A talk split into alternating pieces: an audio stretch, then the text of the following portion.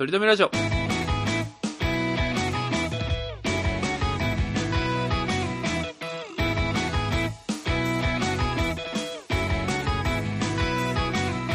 この番組では今、とりとりとめの ない話しかできない、話が面白くなりたい鳥くんと、スイスの街角で同性カップルがチューしているのを見ると、思わず、ワーオって言ってしまうトメさんが、いつか取り留めある話ができるようになるという成長を皆さんに見守っていただく番組です。よろしくお願いします。やっぱり反応も英語になっちゃいますか？俺が偉いなと思ったのは、あの、オーマイガーまでは出てこなかったことね。なるほどね。うんでももう、ちょっと見、見慣れちゃってっていうのもあってね。そこまでエセ欧米はしてないと。うん。で、西欧米はしてないね。でもさすがヨーロッパだなっていう、こういう、なんていうこの、街角で、なおかつ、同性カップルが。あ、同性？同性よ、同性。あー、なるほど。確かに。いわゆるなんだ、この、トリックも知ってると思うけど、アルファベットで言うとこのなんだ、SDGs っていう感じ。いや、違うな。違うな。同じぐらい世の中に出回ってるけど、見事に違うな。なと思うんってねちょちょっと最近確かに SDGs の方がちょっと優位かもしれないけどね。なんなのあれ？SDGs ってさなんか、うん俺は日本にいる間には全く聞か聞かなかった言葉がなんか、だサステイナブルなんちゃらみたいなとこなんでしょ？そうね。だって、結構制定されたのは前だからね。あれね。でもまあ要はもったいないってことだよねもったいない精神そういってことだよねいつもったいないよ。うん、もったいないでいいのになと思ってるなんかそうね。SDGs っていう言葉が流行ってんだよね今ね、うん、LGBTQ と間違えてる人に言われたくないと思いますけれどもね。でも思わずこう俺もチャリンコ乗りながらさ街角で同性のさもうそれは女性同性も見るし男性同性も見るからさ。なるほどもうワーオって言っちゃうけどもうそのワーオが俺もう本当にアラジンのさ家にさ初めて行ったさジャスミンがさうん。すごいさボロ屋じゃんか。すごい汚い家なんだけどさ。ええアラジン見たことない？ー、なんかふわっとしてますね。お前どうなってんだよお前の。え、もうあの、かまいたちの漫才みたいになっちゃう。トトロ見たことないみたいな。いやジャスミンがさ、うん。あのーボロ屋に行ってさ、うん。なそのジャスミンは王宮の娘さんだからさ、はいはい。あそういう街角にその汚いこうスラム街に降り立ったことってないのね、うんうんうんでそこでアラジンと出会うんだけど、はいはいはい。アラジンがこう連れてってくれるの家に、まあ、お持ち帰りってやつだな要はな。ディズニー的に言う。ディズニー的に言うとお持ち帰りってやつだな。いや、ディズニー的には言わないわ。世間的に言うな。う んディズニー的に言ったらなんだろうな。うんなんか。まああれだね。あのーアラジンと不思議なお持ち帰りってやつだな、うん。言われたな。ディズニー的に言うとな ?LG。で帰帰るのね。帰ってこう、汚いんだけどこのむつみそみたいな話だ。むつみもそうむつみみたいな感じなの、うん。それをこうカーっていうのをバーって開くと、うん。そのジャスミンが住んでる王宮がすごい綺麗に見えるの。うんうんうんほんで西日みたいのが夕方みたいなの差しててそれをこう見てもう外から見る王宮ってこんな美しいんだ。ワーオの顔しちゃったもんね。俺もう本当にね。ジャスミン級のあ、今、例えツッコミの例えの話が長かったんで。そうなのよ。う んまさかアラジン知らない人類っていうのが。これ良くなかったね。考えが。行き届ってなかったね。必ず俺はアラジンっていうのはなんかこうあのパンクだと思ってた。音楽の授業とかで行き詰まった音楽の先生が音楽の教材みたいな感じで見せてくれるみたいなねあと思ってたから。俺は「フォーニューユーワールド」「ホールニューワールド」とかをなんかリコーダーの試験があったのそういえば。小学校の時に。それの一環でアラジンに見せられた記憶がある。もう何回も見たよねアラジン。俺でもディズニーちょっと弱いかもしんないね。そう考あえると。ディズニー弱いんだ。あじゃあ、うん。あれも見見てないんだ「ホタルの墓」とか見てないんだ。いや、ディズニーじゃないな。それもう、ちょっと悲しすぎるな。ジジブリの中でも。対極に対極に位置するであろう、ね節子じゃないのよ。うんうんディズニーだとね。うん。なかった。そうか。すげえ、なんか、美女と野獣とかそういうの出てくるかと思ったら。ホタルの墓じゃなかった、えーうんうん。ホタルの墓はでも見てんだよねホタルの墓もうギリ見てないかもね。うん見てないの？どんな幼少期送ってんの？お前なんか、その、17歳ぐらいからの肉体になんか脳をなんかインストールされたみたいな人類だろ、お前。だからそういう大事ななんか情報が欠落してんだろ、幼少期の。そう、うんなめんなよってそうね。あの、東大のニュース知ってあるじゃないですか。あー、悲しいやつですね。うん、最近あった話でさ、うんなんかその、東大で、なんだ、あれすごいね、高校2年生の話じゃないですか。高校2年生。あ、高2なんだっけ？高三じゃないんだよ高三でもないんだよ。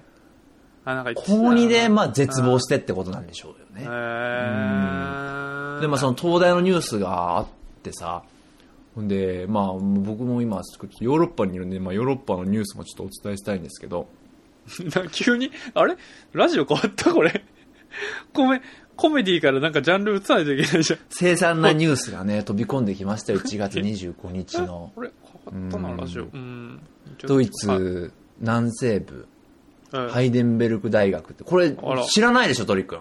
ハイデンベルク大学って聞いても、このニュース。ああ、ニュースは知らないですね。はい。東大の話が盛り上がってた時期ですよ、ちょうど。まあ、うん先々、先週、先々週ぐらいの話ですか。まあ、午後、あー昼過ぎぐらいにですね、講義中の行動、ハイベンデルク大学の講義中の行動に、18歳の男の子、うんうん。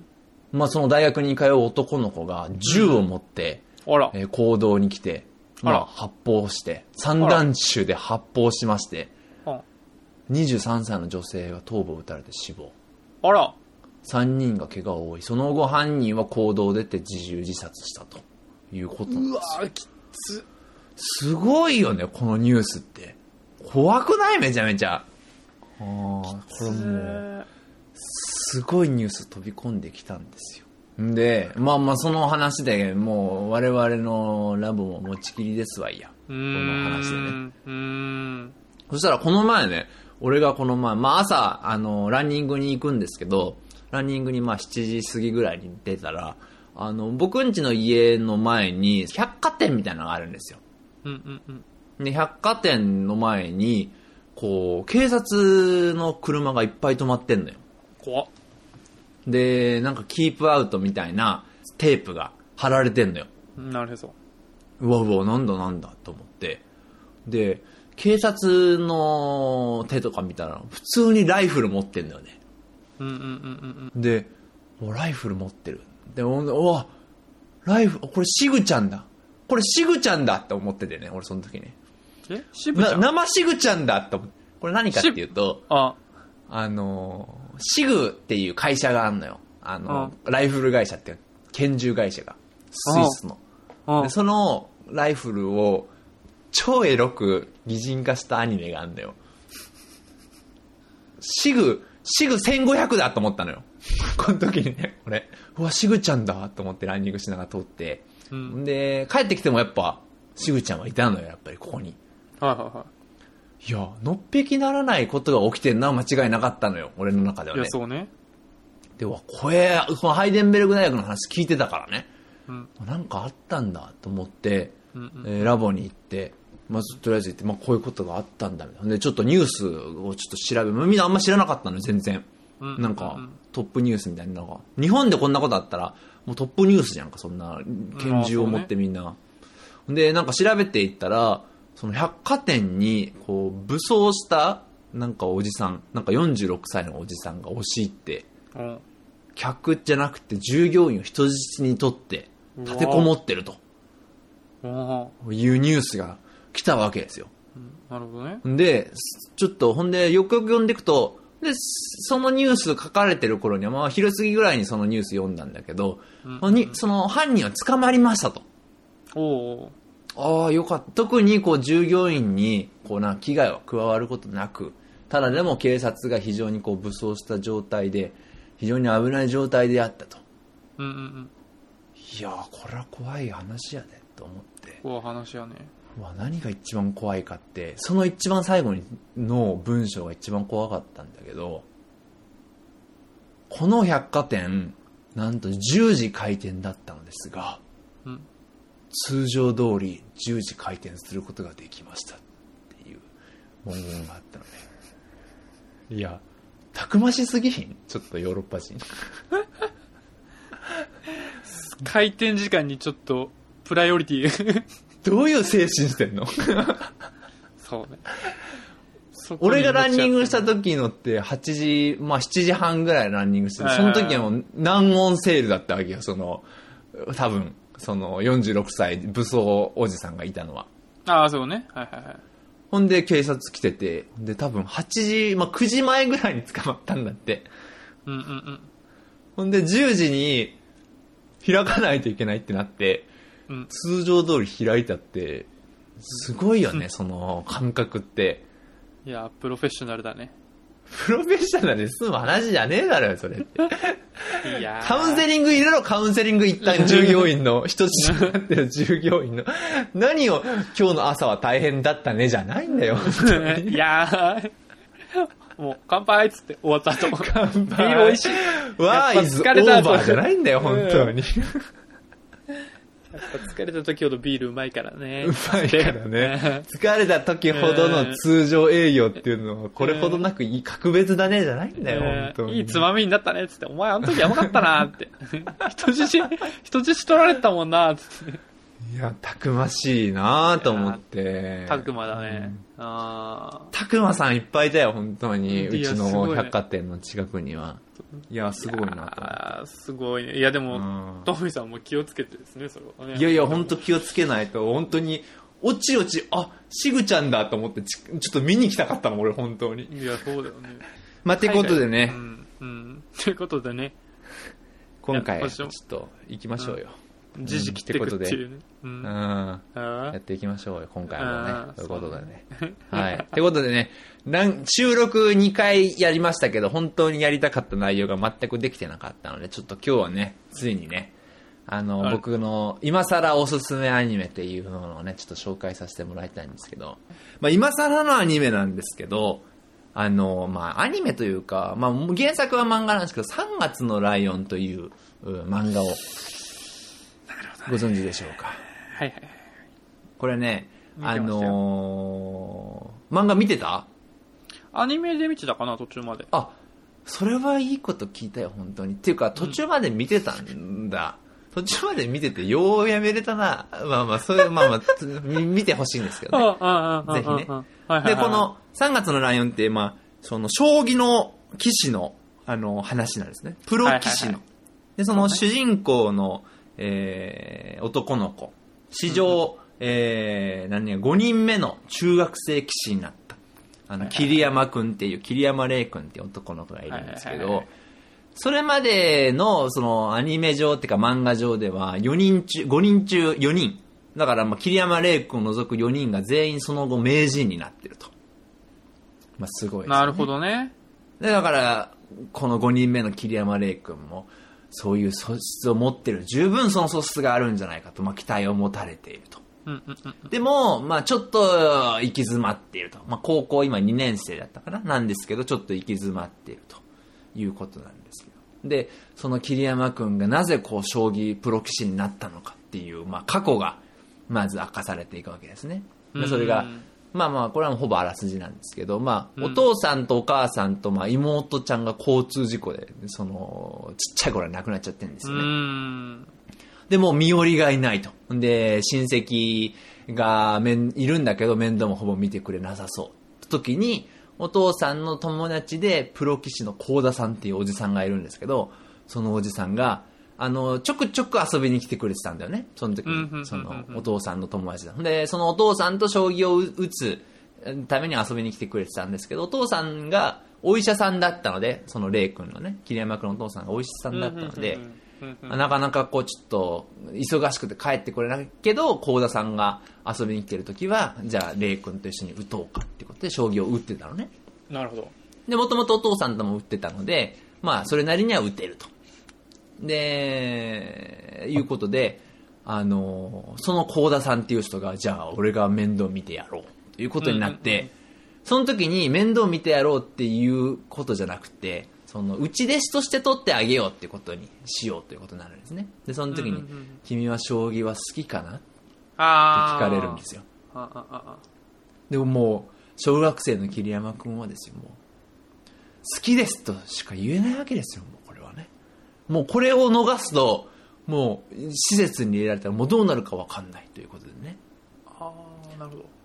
ということでもう、その時にこう、将棋の、もうこの時のその描写もすごい素敵なんですけども、この時にこ前のめりでキラキラっていう感じじゃなくて、そういう葛藤もありながらの好きですな感じなんだ。う、そうなんですよ。で、その時にこう言ってたことが、この時に私、私、あ僕は将棋の神様と契約をしてしまったという言い方をするんですよ。だから、もう将棋を始めたきっかけっていうのが、もう生きる、もう本当に生存本能みたいな感じで始めてるわけですよ。そんな男の子が、まあ、ここまで突き走ってきてプロ棋士になってみたものの、うんうん。で、もう、プロ棋士になったらそれなりにお金稼げますから生きれるわけですよ。はいはいはい。そんな生きれるってなった時に、将棋を打つ意味っていうのは何なのかっていうことが、やっぱり、もうモットーになってるわけですよ。うんなるほどね。で、まあその少年っていうのが、桐山くんっていうのが、その周りの人から影響を受けて成長していく物語っていうのが、まあざっくりとした、まあ、あらすじになるわけですよ。で、まあまあ今周りの人って言いましたけど、この3月のライオンの作者さんっていうのは、あの、海野千佳さんっていう人はいはいはいだよね。この人の一番の有名作品っていうのはですね、何でしょうかね。あれじゃない？そう俺らの好きな。あ、惜しい、ね。違うか惜しい、ハチクロ？あの、そうなんですよ。ハチクロなんですよ。なるほど。で、あの、ハチクロってもう大学生の、なんだ、ラブストーリーというか、ラブコメというか。ライフみたいな感じじゃないですか。だからそんな人が、まあ、そんな人の、まあ、女性の方なんですけども、そういう人が描く、こう、男の世界なんですよ、やっぱり、将棋ってね。うーん、確かに。まあそんな人を描くってまあギャップがあるんですけども、やっぱりその人が描く女性っていうのはやっぱ素晴らしいですよね。だからキャラクター、周りの人の中出てくるキャラクターの中に、そう、騎士の人もいっぱいいますけど、本当に近所に住んでる三姉妹の女の子たち。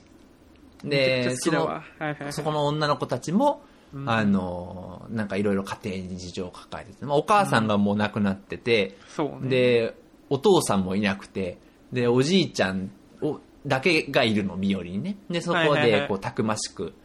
一番上のお姉ちゃんは何歳なのかな？ちょっとわからない。二十歳、まあ、25、6ぐらいなのかな？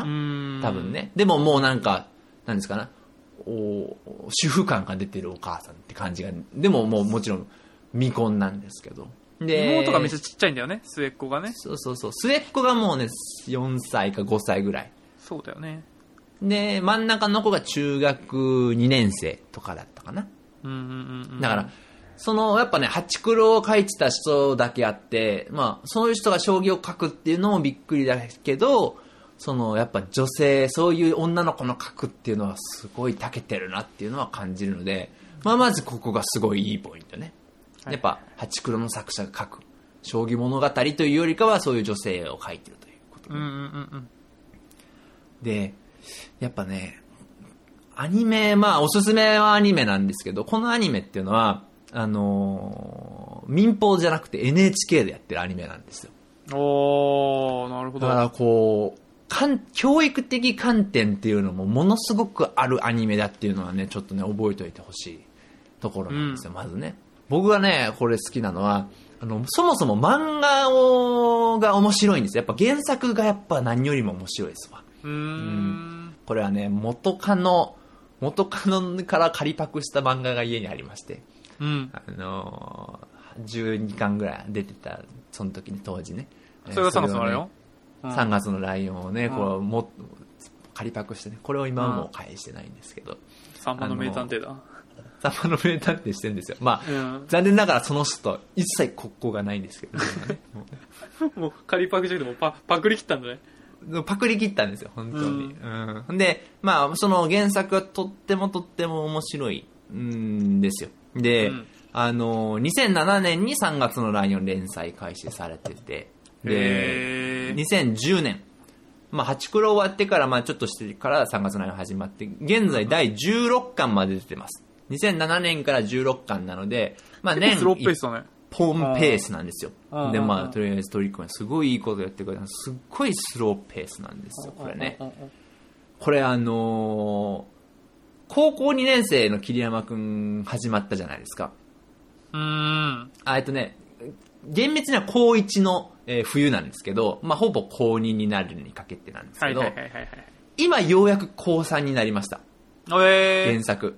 だから、15年経ってるんですね、原作始まってから。あーなるほどね一巻が始まってから。15年経ってるのに、あのーキャラクターたちは1年半ぐらいしか経ってないんですよ、今。ー、サザエさん現象だ。なるほど。そうなんですよ。うんサザエさん現象っていうか、そうね、時は進んでんのに進んでないんですよ、これがね。だから、これね、すごいのはやっぱり15年かけて1年半のことを書くって、それはもう、思いがすごいよね。この。気概というか、こううんキャラを消費させないというか、だから、すやっぱ出るペースってやっぱめちゃめちゃ遅いんですけど、うんあの、それぐらいこうなんか、キャラクターに、なんていうんですかね、重きを置いてるというか、キャラクターの人生を背負ってる、やってんだなっていう感じはしますよね。うん富樫先生みたいな感じだ。そうですね。あの人はちょっとあれ、ちょっともう、もうちょっと、あの、タイだって呼んでもいいんじゃないかな。あ我々はもうちょっと業界違うからわかんないですけど。炎上するぞ。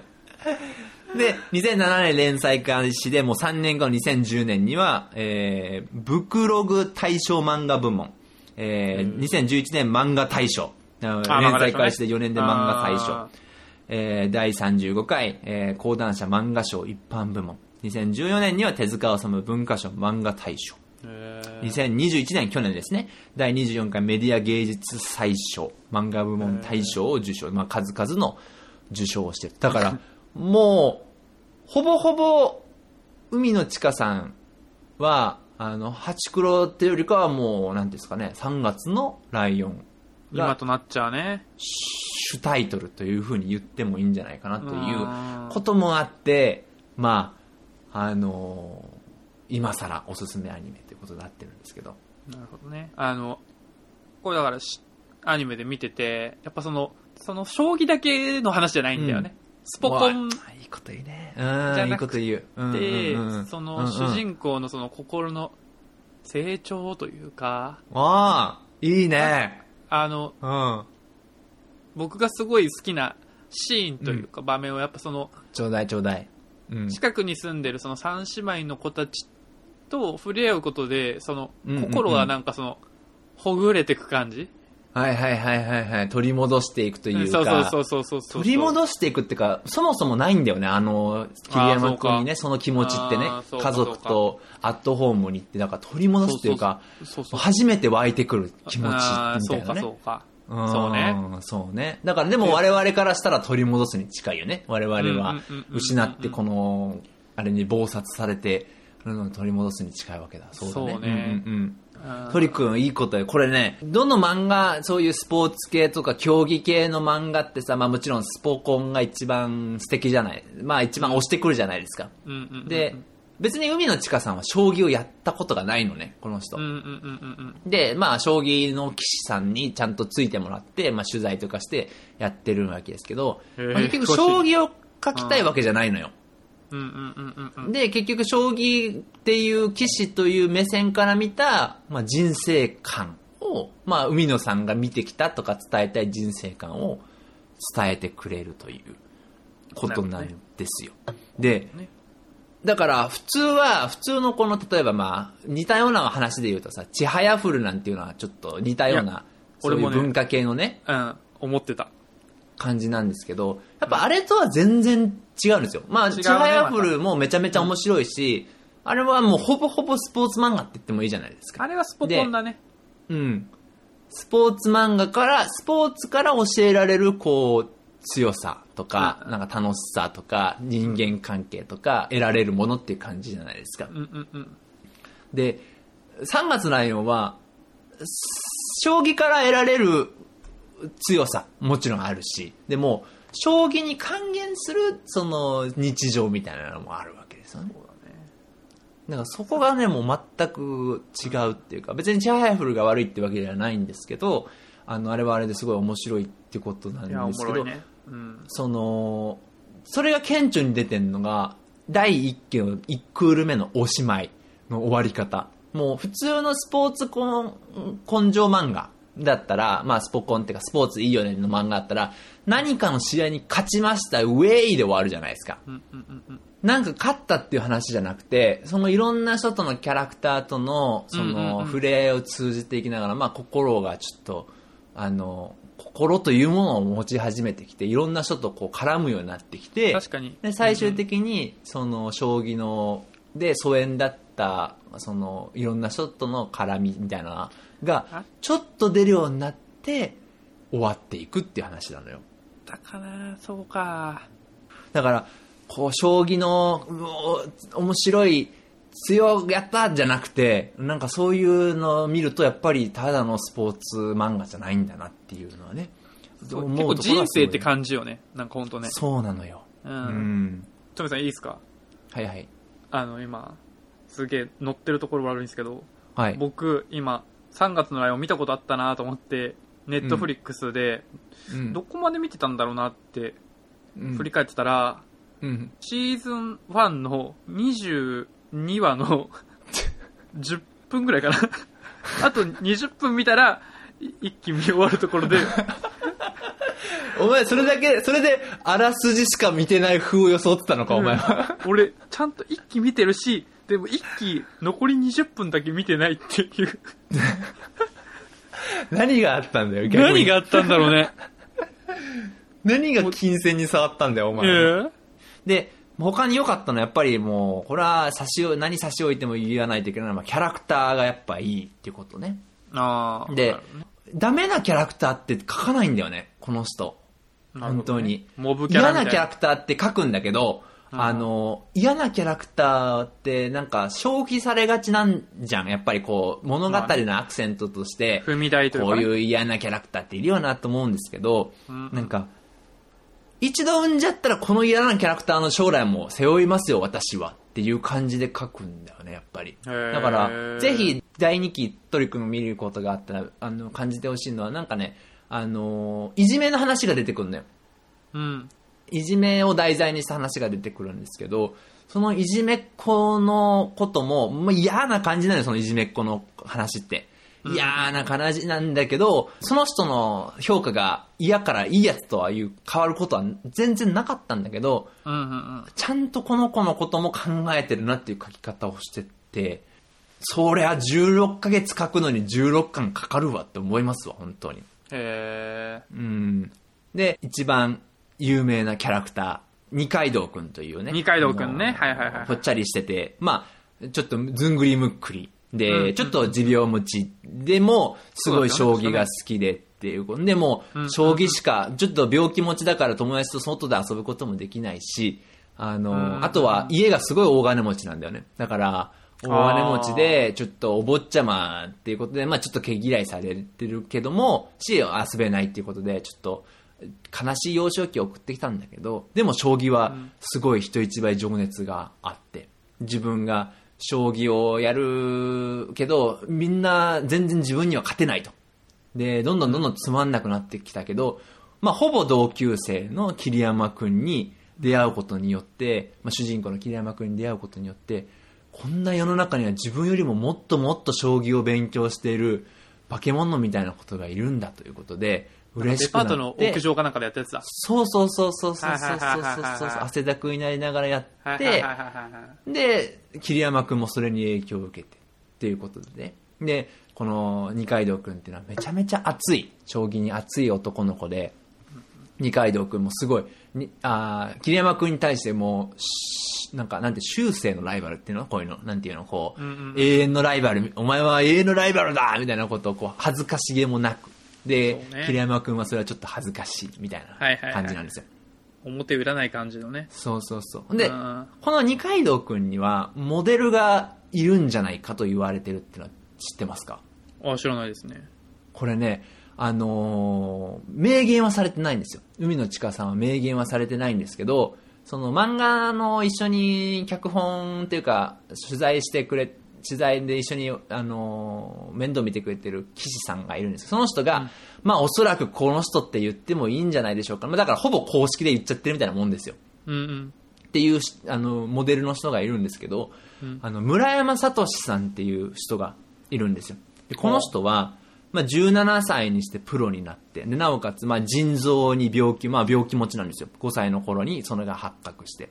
へで二階堂君みたいにちょっとぽっちゃりしてる。え確かに。えー村村山聡っていうのは村山あの成人なんていうかななんていうか聖職者のせいかホーリーのそうね。聖なる夜のせいですね聡、うんうんで2009 1997年。28歳でこの世を他界しております。うんうわ！そうなんですよ。あ29歳か。に1998年。ね。20 97年に、えー膀胱がんで手術してで復活を遂げるんですけども98年29歳で亡くなってしまうと。はいはいはいはい羽生さんとのやつとかなんかあっそうなんですよ。たんだよね。そう。はい羽生さんとはなんと NHK 杯で、あのー戦いまして、すごい熱戦を繰り広げて、終盤の終盤まで村山さんが、もうすごい、もうほぼ優勢だったんですけど、ミスをしちゃって負けちゃうということなんですよ。そうね。うん。俺なんで知ってるかってあれだわ、うんうんうん。あのその村山さんを主人公にした映画をやってたんだよね、その通りですね。ああはいはいはいはい。その、サトシの青春という映画、はいはいはいはい。聖なる聖ですね、の青春で、松山ケンイチさんがね、映画あの主演で、その村山聡さん役をしまして、増量したんですよ、役作りのために、村山さんに近づけるために。このポスター見るとすごいね。ねそうなんですよ。この、この人、お羽生さんと、あの羽生さんですよ、6勝7敗ですよ。羽生さんに。すげえすげえあの、その、だから、NHK 杯もし勝ってたんですバよ。その、イーブンだったって。あの、羽生さんに対して。そうねね。6勝7敗だからな7勝6敗で勝ち越してたんじゃない？あ、そうか、そうか。7勝6敗になってたんだ。そうだよね勝ってたら。そうだ、そそうだ、そうだ、そうだ、そうだ、そうだ。うんうんうんそういうことになるわけです。うんうんで、えー、サトシの青春という映画では、主演、松山ケンイチさんが、羽生さんをね、東出くんがやってくれました、ね。ああなるほどねまあぽいわ確かにまあ、今となっては。まあ僕はこれをメモに書いてるってことは、ここでちょっと笑いを取りたかったってことなんでしょうね。うん。ちょっと、不謹慎。無理だ。りないということをね、無理や。あの思う。あ今思ったわけですけどね。うん今日の回はもうコメディから外そう。卒業ですか。僕的には僕的にはめちゃめちゃ面白いけど、これでも東出さんまでいじれ始めたらもうわちゃんとしたワイドショーだからうん。あ？まあ、この後に言う言葉じゃないですけど、この村山さん、うん。一説によると、うん。死ぬ寸前までこう空で、あの、し将棋を打ってたらしくて、死に際した時に最後に言った言葉が、27銀って言ったらしいですよ。これはすごいと思いませんか？こんな、まあ、こんな言葉が残っちゃうぐらいですからね。すごいまあ、本当だったかっていうのは、まあもちろん、いろいろ諸説あまあまりますけど、あまあまあまあまその死に際した時にそんなことを聞いてた人は誰がいるんだってことですけど、まあ、それを逸話としても残っちゃうっていうぐらいの人間だったってことなんですよ。あいやうん。でもそれを思って、二階堂くんは見れないよ。いやきついねそれを思って二階堂くんがさ、なんかの話の時にさ、なんかまあもちろん体調崩すシーンとかがあるわけですよ、何回か。そうだよねいや、見れないよ、それは。うん。で、その時にこう、む二階堂君の話っていうのもクローズアップされる時が来るじゃないですか、随所に。あれはもう、いいよね。いいですよ。で、もう一人僕がとってもとっても大好きなキャラクターの一人が、島田さんっていう人なんですけど、この人は、あの、えー、村、えっ、とね、うんと、主人公の、えっ、と、桐山くんとか二階堂くんが、えー B2 なんですよ。あの、プロのランクで言うと。B2 か。で、B1 に上がるか上がらないか、みたいなところが始まりなんですよ。で、えー、島田さんは A 級なんですよ。A 級騎士なんですよ。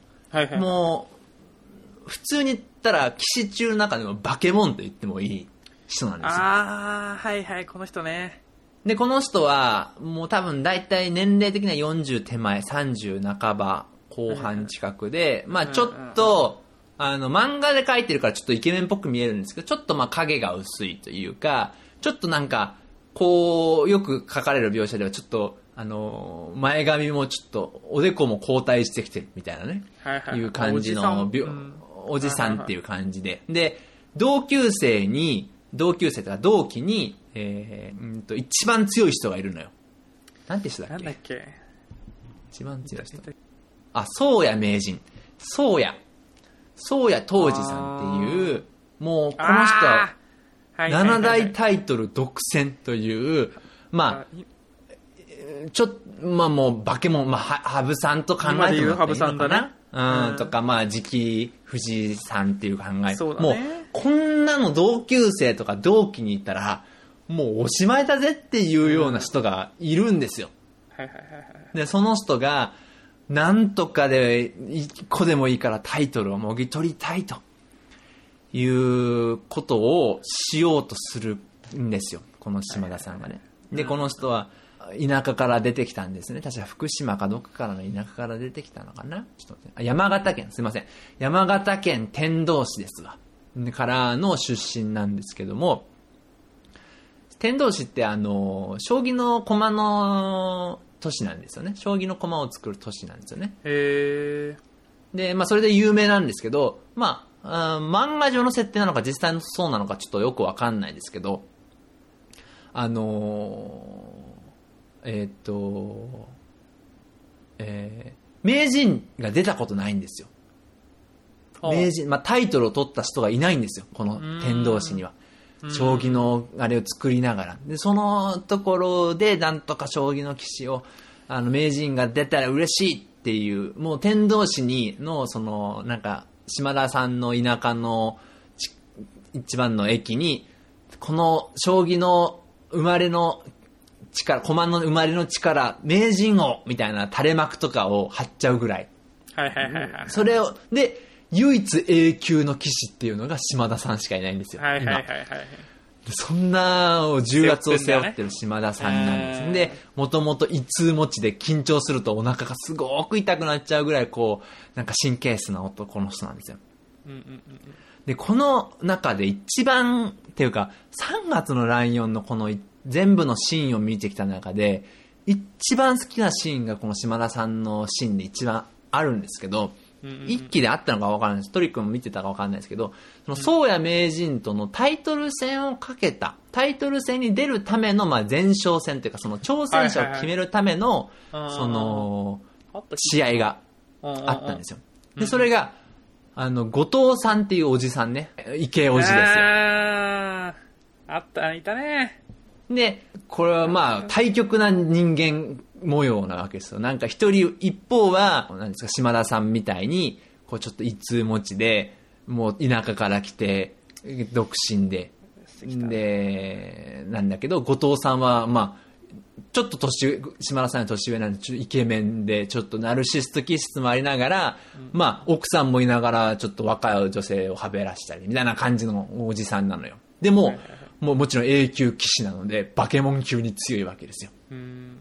いけすかで、ないこのね。二人との、まあ、対戦があったわけでそうかそう、か3番勝負だったのか、7番勝負かちょっと忘れましたけど、あー5番勝負かな？あー ?5 番勝負があって、まあ、3勝した方が勝ちなんですよ。で、えー、まあ、確か5番勝負だったら2勝2敗。えー、3番勝負だったら1勝2敗で迎えた、まあ、大一番、角番ですよね。まあ、大一番っていうか、最後の試合があったわけですよ。で、それで、その時の描写なんですけど、桐山くんが、こう、ネットかなんか中継か、ネットの寄付かなんかで、その、ずっと見てるんですよ。で、途中から、もう、いても立ってもいられなくなって、ダッシュで、将棋会館、試合の行われてるところに向かっていくわけですよ。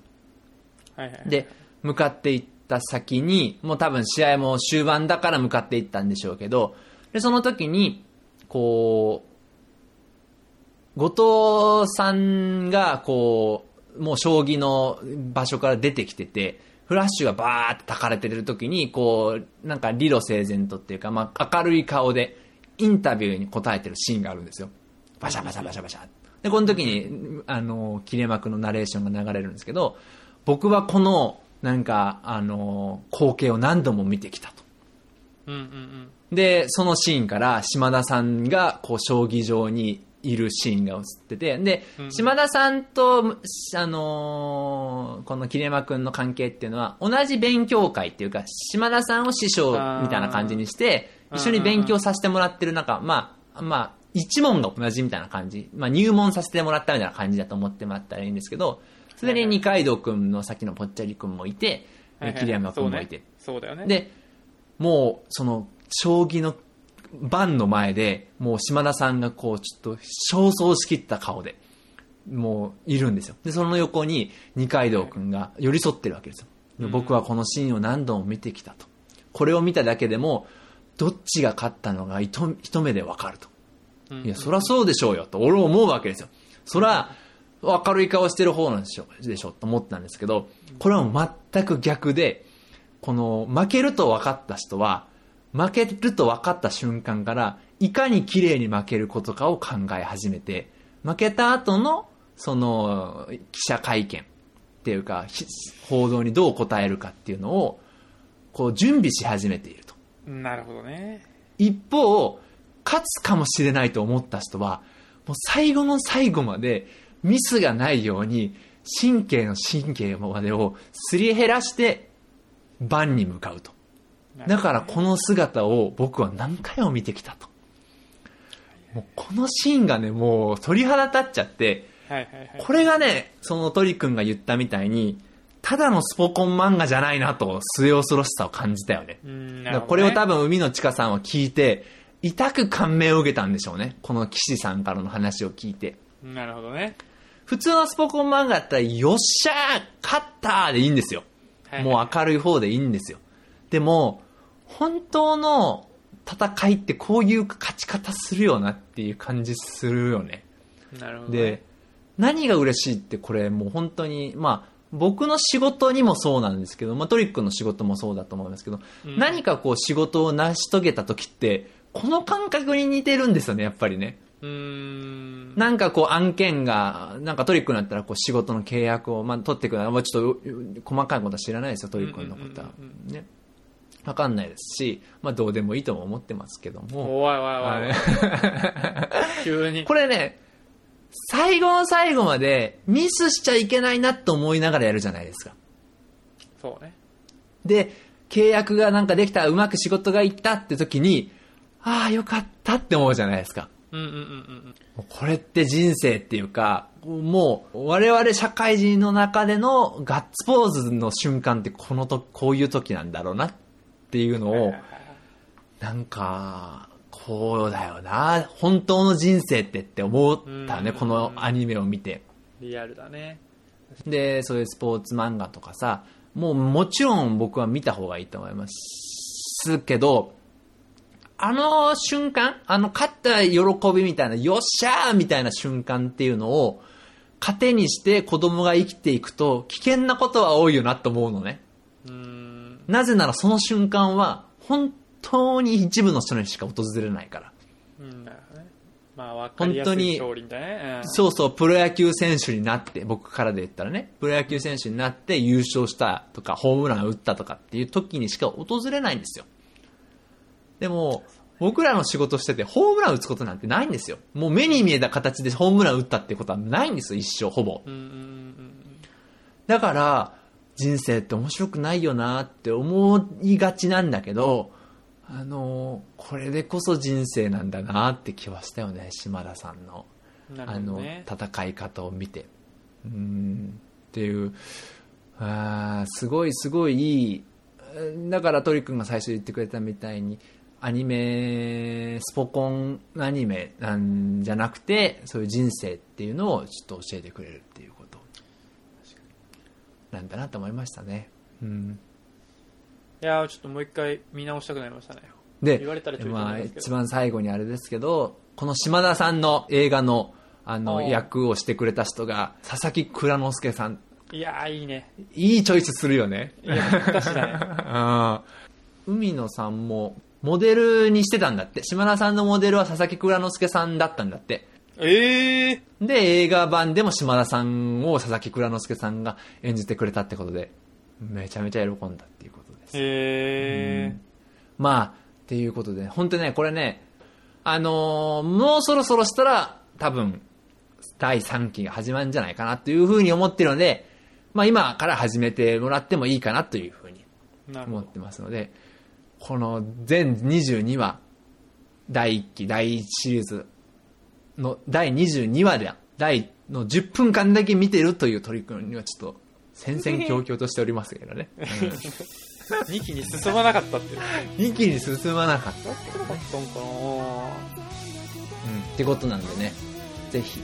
今はネットフリックス、D アニメ、Hulu、Unext などでやってるらしいので、あの、ぜひ、あの、見ていただきたい。ってことで、なはい。